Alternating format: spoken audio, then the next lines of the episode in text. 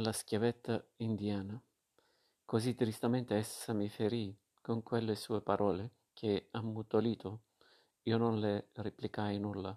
Fu a questo punto che forse si risvegliò Carmine, o sopraggiunse mio padre, non rammentò più bene, ma è certo che su quelle parole di lei il nostro dialogo si concluse e da quel momento in poi il suo atteggiamento verso di me rimase uguale, fisso. Mai col passare dei giorni esso non mi mostrava più altro volto se non quella specie di simulacro disanimato e barbaro. Dagli occhi opachi, dai sopraccigli riuniti che le formavano una croce scura con la ruga della fronte. Ah, io avrei preferito assai di venir trattato veramente da lei come dalla più perfida matrigna dei romanzi. Avrei preferito vederla trasformarsi in una lupa assassina piuttosto che in quella statua. Fra l'altro, nella speranza di farmi perdonare da lei, meditai anche un progetto di abbandonare clamoso, clamorosamente Assuntina, supponendo che ella accomunasse me e costei in una medesima riprovazione morale. Ma subito mi venne in mente che in realtà il suo orrore per me era cominciato da prima che io mi legassi con Assunta. Era cominciato la mattina di quel mio fatale bacio. No, anche lasciare Assuntina non mi sarebbe valso a niente. Non c'era più rimedio per me. Enne mi aveva in orrore, senza perdono.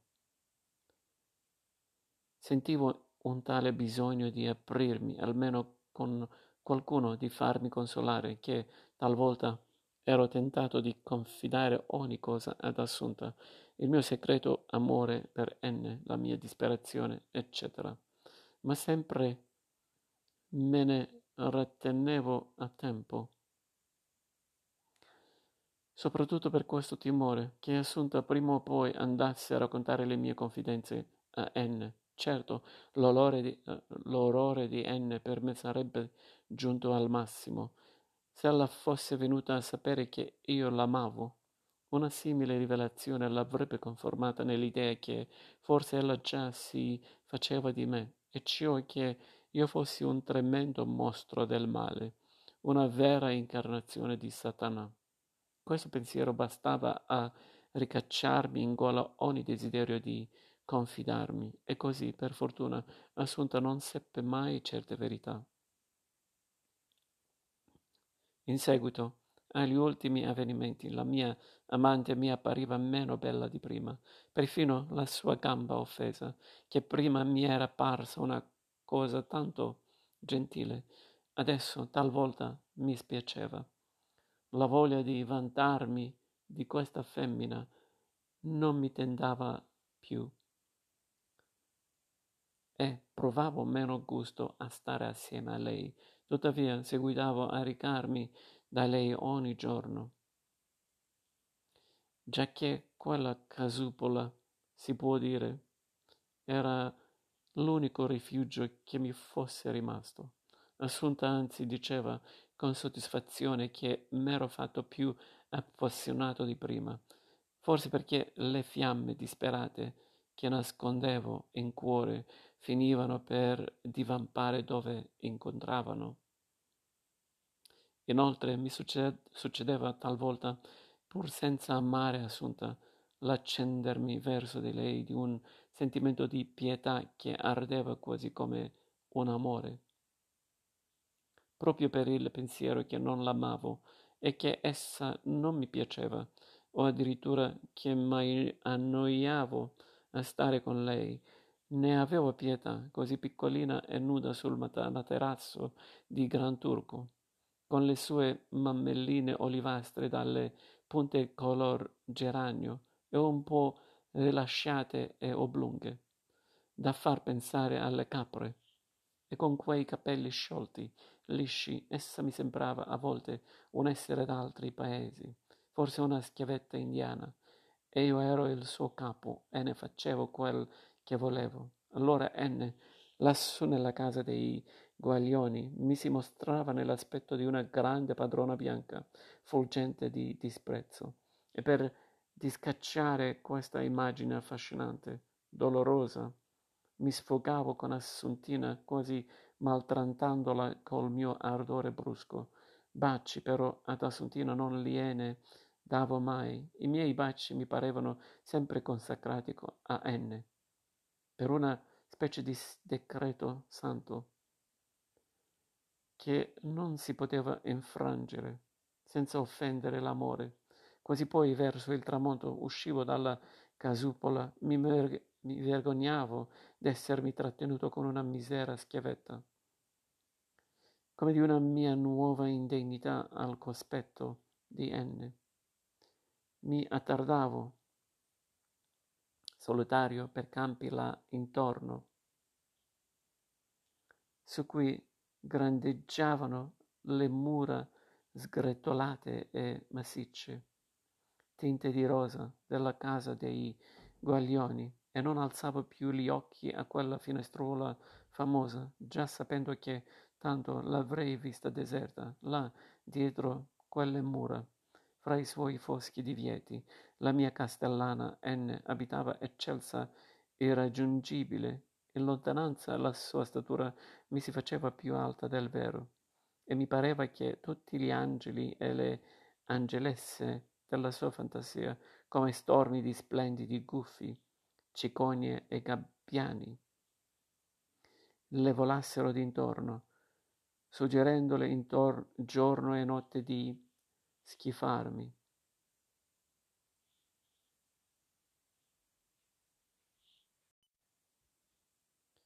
Più caro del sole. Intanto, mentre io abitavo sotto lo stesso tetto di N, con l'animo di un reprovo a una corte celeste, un alto, altro castello avevo preso a dominare. Anch'esso, la mia mente, con un prestigio forse più fantastico ancora, il penitenziario dell'isola, che sempre era stato ai miei occhi la triste dimora delle tenebre poco meno odiosa della morte. D'un tratto in quell'estate si illuminò per me di un fulgore corrusco, come nelle metamorfosi dell'alchimia, dove dal nero si passa all'oro. L'estate quel anno sembrava splendere inutilmente per Willem Gerace. Si assisteva a un fatto assolutamente nuovo nella nostra storia, e cioè che mio padre, in piena stagione estiva, trascinava le ore più luminose del giorno nel chiuso delle stanze, come se il tempo per lui rimanesse fisso a una perenne notte invernale Egli rifuggiva con accanimento da tutte le occupazioni deliziose della bella stagione, che erano sempre state la nostra massima felicità comune, e il colore bianco della sua pelle ai mesi di luglio e di augusto mi dava un senso luttuoso e innaturale, come se assistessi a un qualche malsano rivolgimento del cosmo. Più volte, soprattutto in principio, io mi presentai dinanzi a lui con la fronte bassa e corrucciata, a insistere che scendesse più alla spiaggia o uscisse in barca assieme a me. Questi miei inviti furono sempre respinti da lui con ripulse segnose, intinte d'angoscia, d'angoscia e di teatralità. Sembrava dalle sue risposte che egli quest'anno avesse votato un odio disgustato e vendicativo al sole, al mare e all'ardente aria aperta, da lui già tanto amati, ma che insieme intendesse, con la rinuncia a queste cose, di offrire una specie di sacrificio sacro o propiziatorio, non molto diverso da quello di un devoto che si ma c'era per rendersi degno di un nome. Infine, per quanto facesse il misterioso, egli non seppe non tradirsi, cui potevo riconoscere ancora una volta la grazia non terrestre del suo cuore, che pure nei drammi più disperati si compiaceva sempre un poco dei propri misteri, e da certe sue allusioni io finii per intendere senza più dubbio la sua giustificazione arcana. Era la stessa, del resto, ch'io già presentivo. Qualcuno, caro più d'ogni altro alla sua amicizia, trascorreva i propri giorni murato fra quattro pareti maledette, e dunque egli come avrebbe potuto godere di un'estate che a colui era negata? No, egli bramava di imitare, ora per ora, il patimento del suo amico. E anzi avrebbe voluto, in un modo qualsiasi, meritarsi come un or- onore, una condanna uguale, se non fosse che, con la privazione della libertà, avrebbe perduto ogni ultimo mezzo di comunicare con lui. Solo a quest'unica cosa gli serviva la sua libertà. E la terra, con l'estate e col mare, e il cielo, col sole e con tutti i pianeti, gli parevano scheletri e gli ispiravano ribrezzo.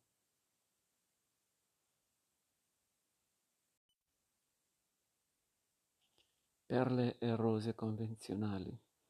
A simili esclamazioni di mio padre, io fui tentato di rispondere che sapevo bene a chi egli alludesse, che avevo veduto sul mollo alla distanza di quattro metri questo famoso personaggio. E lo disprezzavo con tutta l'anima, considerandolo una grinta fetente, indegno non dico di amicizia, ma perfino d'esser guardato, tanto la sua bruttezza era odiosa. Ma non parlai, aggrottai superbamente la fronte e voltai le spalle a mio padre, come se neppure avessi ascoltato le sue parole, avviandomi solo, come sempre, giù alla marina. Dopo quel nostro famoso incontro allo sbarco, io avevo sempre evitato di tornare col pensiero all'immagine del giovane sconosciuto che avevo visto passare fra due guardie sul molo. La scena di quel pomeriggio, sopraffatta dalle mie altre amarezze di allora, era stata ricacciata nel fondo della mia mente, proprio allo stesso modo che colui era stato relegato lassù nella sua prigione. Egli per me era una cosa malaugurata e come quel giorno io non avevo voluto osservare bene le sue fattezze, così adesso non volevo fermarmi a rammentarlo. Se per caso, a mio dispetto, il mio pensiero ricadeva su quel malfattore, non discerneva una precisa figura umana, ma quasi una creta informe, grigia e torbida, segnata dalla bruttezza, ma pure nello stesso tempo mi ribalenava con una eleganza alata. Quella natura piena d'impudenza e d'ingenuità che egli aveva nell'avviarsi alla sua sorte. Tale graziosa riapparizione, come una spada che lampeggiasse contro il mio disprezzo, mi mordeva il cuore d'angoscia, facendomi trasalire. D'improvviso, al posto di una larva sciagurata sepolta in una galera, scorgevo un guappo favoloso, distinto da amabili incanti, al quale forse perfino gli sbirri e i secondini facevano da servi, a tradimento dalla mia infanzia, mi tor- ritornavano anche ad adornarlo certi miei pregiudizi romantieschi. Voglio dire che già il titolo di Galeotto valeva quando un blasone secondo i miei pregiudizi di ragazzino e altrettanto aggiungerò secondo quelli di Willem Gerace adulto. Difatti, adesso me ne rendo conto. La fede di Willem Gerace ambiva per accendersi. La primitiva scintilla di un, una qualche seduzione convenzionale. E il personaggio di, del Galeotto si addiceva bene ai suoi sospiri, che erano infantili eternamente, come quelli dell'universo.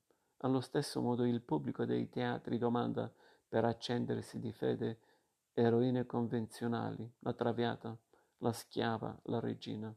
E così in eterno ogni perla del mare ricoppia la prima perla e ogni rosa ricoppia la prima rosa.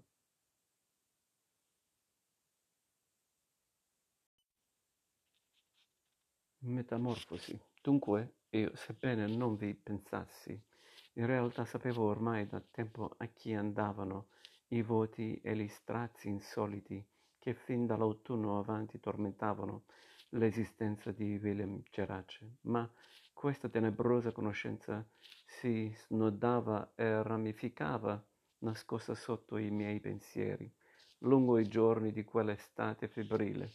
Le poche allusioni di mio padre e che ho detto furono i soli accenni dell'argomento che si ebbero fra noi due.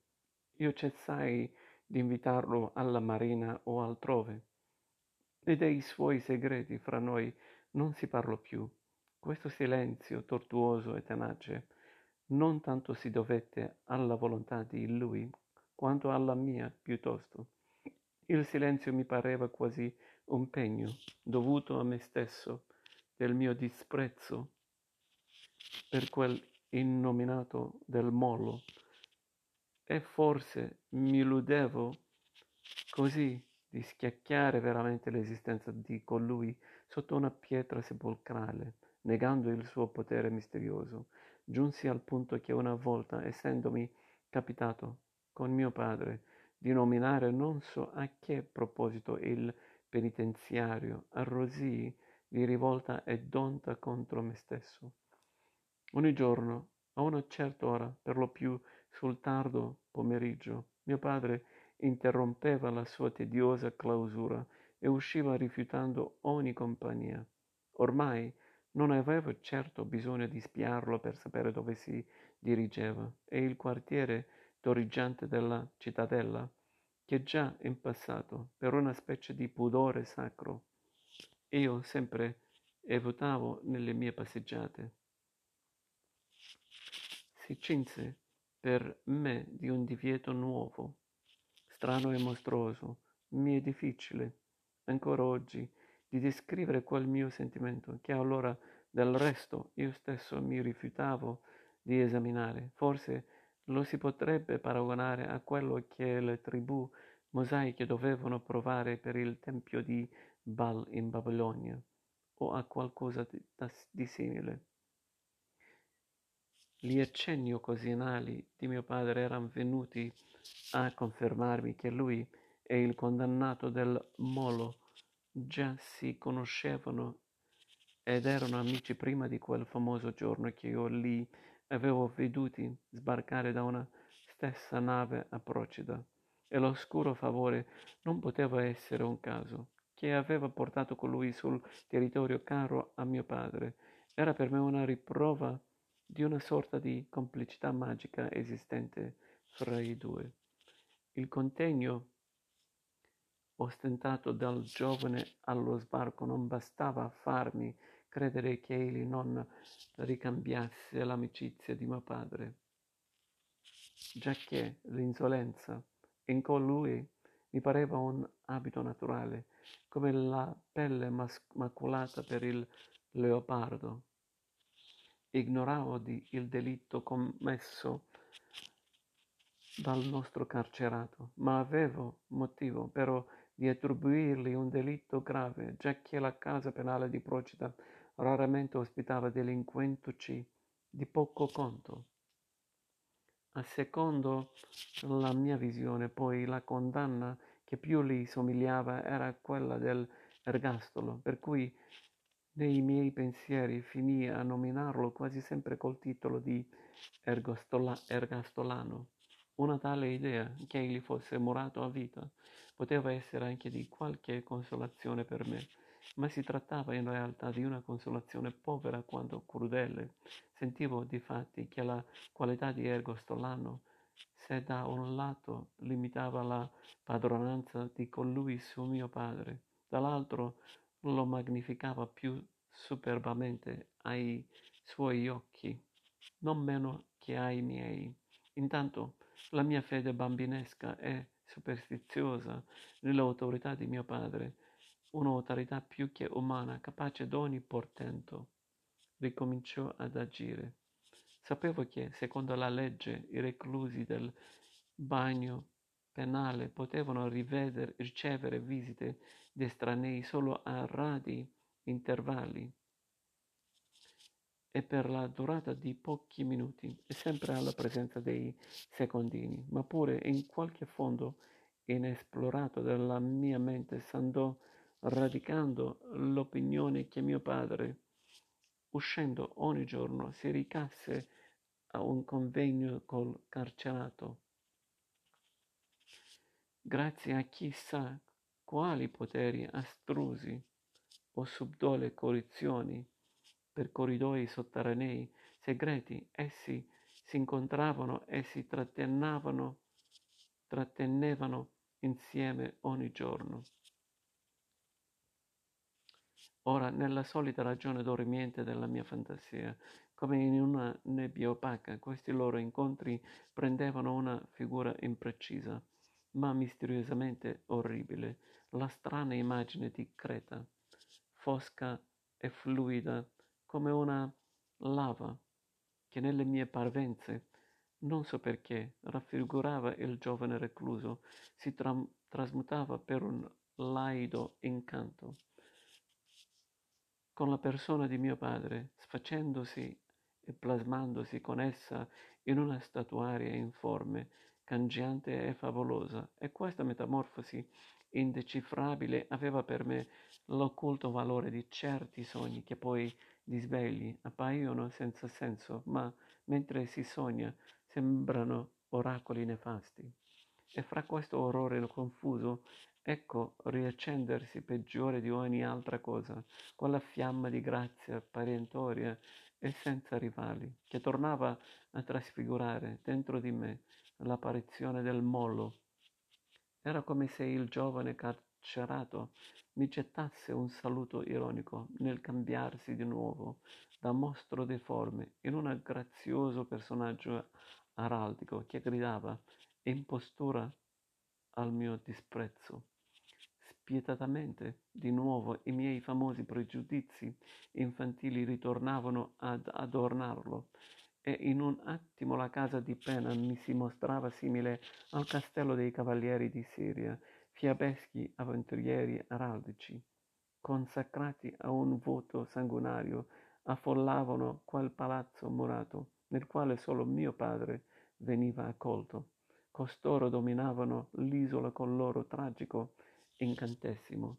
Sui loro visi emaciati i diversi delitti e la schiavitù diventavano un artificio di seduzione come il bistro sulla faccia delle donne, e tutti accerchiavano, proteggendolo con la loro omertà, quel punto nebuloso, sotterraneo, dove mio padre si incontrava con l'apparizione del mollo, sebbene così prossimo. Il quartiere della cittadella ormai si era situato, per me, in una dimensione inesorabile, fuori dall'umano, quasi un funebre Olimpo io ero giunto a escluderlo non solo dai miei itinerari abituali, ma, per quanto era possibile, anche dalla mia vista. In barca evitavo di doppiare da vicino la punta a nord, dietro alla quale il castello, in cima a un basamento di rocce, sovrasta a picco il mare senza rive, e quando passavo al largo di là giravo sempre gli occhi verso l'alto mare stornandoli da quella forma irregolare e massiccia che somigliava in lontananza a una montagna corrosa di tufo. La mia superstizione mi suscitava in quel passaggio di mare delle impressioni che sapevo false, ma che pure mi si facevano quasi allucinanti. Mi pareva di udire dalla forma di tuffo alle mie spalle degli echi stranamente melodiosi che vociferavano all'unisono e mi sgomentava il Pizzaro sospetto di poter discernere di un tratto fra quel coro la voce di mio padre, irreale come quella d'un feticcio o d'un morto. Egli si aggirava là, in una magnificenza funeraria, con la sua faccia bianca e deperita.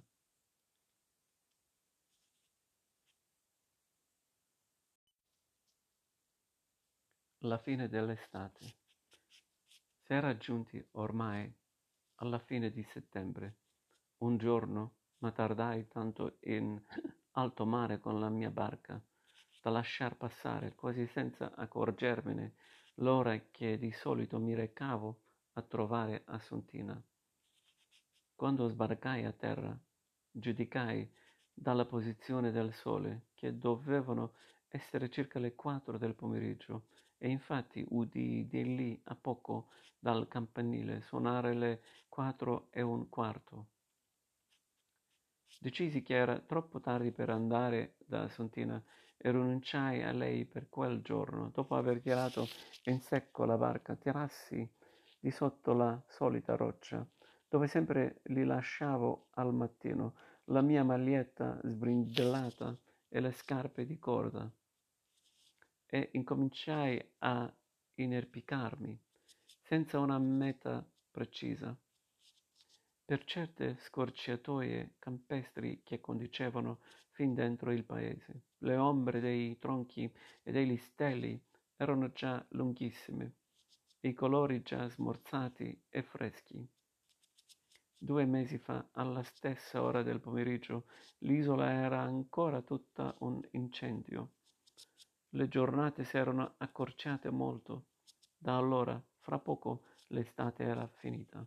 Gli altri giorni, in compagnia di Assuntina, io non m'ero fermato mai troppo a considerare questa realtà. Fu come se oggi, approfittando della mia solitudine, un triste genio smorto, dagli occhi semichiusi, mi si facesse davanti e mi salutasse scorrendo per l'erba con un fruscio autunnale. Il suo saluto significava proprio addio, come se qua Oggi io sapessi in modo definitivo che questa era la mia ultima estate sull'isola, sebbene in modo vago io, per la verità, sempre in quei mesi m'ero posto la fine della presente estate come termine ultimo del mio soggiorno a Procida, ma pensando a estate io vedevo allora nella mia mente una stagione indistinta e senza limite, pari a un'esistenza intera. Mi lusingavo nella confusa fiducia che questa tale estate, così come avrebbe maturato l'uva, le ulive e l'altre frutta dei giardini, dovesse in qualche modo maturare anche le acerbità della mia sorte, rivol- risolvendo i miei dolori in una grande spiegazione consolante. Arrivare invece alla fine coi miei dolori rimasti acerbi. Ecco il presagio a cui non potevo credere e che tuttavia avvertivo del, nella luce e nei soffi delicati dell'aria, come un saluto ambiguo e agghiacciante, domanda senza risposta. Voleva dire, tradotto in parole, quel saluto e niente, nessuno mi diceva altra parola, neppure gli, neppure gli occhi di N, che erano così belli e materni, e per me solo si facevano di pietra. Portato dalla mia mente distratta, mi ritrovai lungo la ripida salita dei due mori, che finisce sulla piazzetta del monumento, la piazzetta limitata e ponente, a ponente, in vista della marina. Da un, una semplice balaustra splendava a quell'ora di un'accezione calma e stupenda, fra il colore rosa-arancione dei suoi muri e il grande riflesso d'oro dell'acqua. Ho parlato diverse volte di questa bella piazzetta, ma forse non ho ancora detto che da essa partivano in tutto quattro vie. Una era appunto la scarpata dei due mori, un'altra era quella da noi tante volte percorsa in carrozza che scendeva verso la contrada del porto e che poi dal lato opposto della piazza continuava cambiando nome nella mia famosa straducola fra i giardini. L'ultima, infine, la più ampia, ben lastricata, sul lato di ponente, si snodava come un tortuoso belvedere verso l'altezza della rocca. La medesima balaustra della piazzetta proseguiva lungo il suo fianco esterno, lasciandola così in quell'ora aperta anch'essa, come la piazzetta, al sole pieno, che la accendeva di una rosa arancione meraviglioso. La terra murata. Questa era l'unica via dell'isola che conduceva alla porta della terra murata, così il popolo, in ricordo delle antiche fortificazioni, chiama la contrada del penitenziario. Era di qua che passava la camionetta recante i nuovi prigionieri su dal porto e non so più da quanto tempo io non passavo per questa via che ormai per me era come scancellata dall'isola. Ma quel giorno la scelsi distinto, senza molta esitazione né meraviglia, avvertendo solo un rapido batticuore, come se con l'infrangere il mio divieto compiessi un atto temerario, pieno di solennità. La lunga striscia della strada fino all'ultima svolta visibile, era deserta e mi dava un senso di riposo salire per quella calma incantata, che pareva quasi offrirmi un rifugio nella sua orrenda malinconia, l'isola che stendeva in basso la sua forma di delfino fra i giochi delle spume, coi fumi delle sue casette e il bruscio delle voci. Mi appariva lontanissima e non più maliosa per me, che cercavo malie più severe.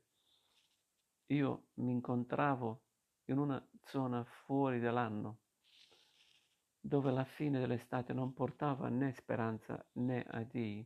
Lassù nei tragici palazzi della terra murata durava sempre un'unica stagione disperata e matura, divisa dal mondo delle madri in una devastazione superba. Verso il sommo della salita a sinistra, opposti alla balaustra, incominciavano i primi fabbricati del penitenziario, con le abitazioni degli addetti, gli uffici e le infermerie. Al termine la salita si slargava in una terrazza che offriva su due lati la vista del mare aperto all'infinito, di una freschezza celeste. Qua sorgeva la gigantesca porta della terra murata, con la sua profonda volta di pietra e le garrite per le sentinelle scavate nei pilastri. Davanti a una delle garite passeggiava sempre una sentinella armata, la quale però non interdiceva l'ingresso ai liberi passeggeri, perché al di là della porta, oltre alla città delle prigioni, esisteva un borgo popoloso, con chiese antiche e conventi. Come giunsi alla terrazza, vidi a pochi metri da me mio padre, che, mezzo seduto, seduto sulla balaustra, con le spalle rivolte alla veduta, in una specie di apatia fantasticante, si lasciava spettinare i capelli dalla brezza ponentina. Mi restai trasalendo allo scorgerlo, ma egli non si accorse di me. Il suo volto, angoloso per la magrezza, sembrava contro la luminosità del sole al declino, quasi un volto adolescente fra l'ombratura della barba trascurata che diventava simile a una lanugine d'oro. Di lì a poco egli si mosse, nel suo vestito di tela azzurro stinto, sbottonato sul petto bianco, e qua e là sventolante all'aria, e si, inter- si internò sotto l'arcata della porta.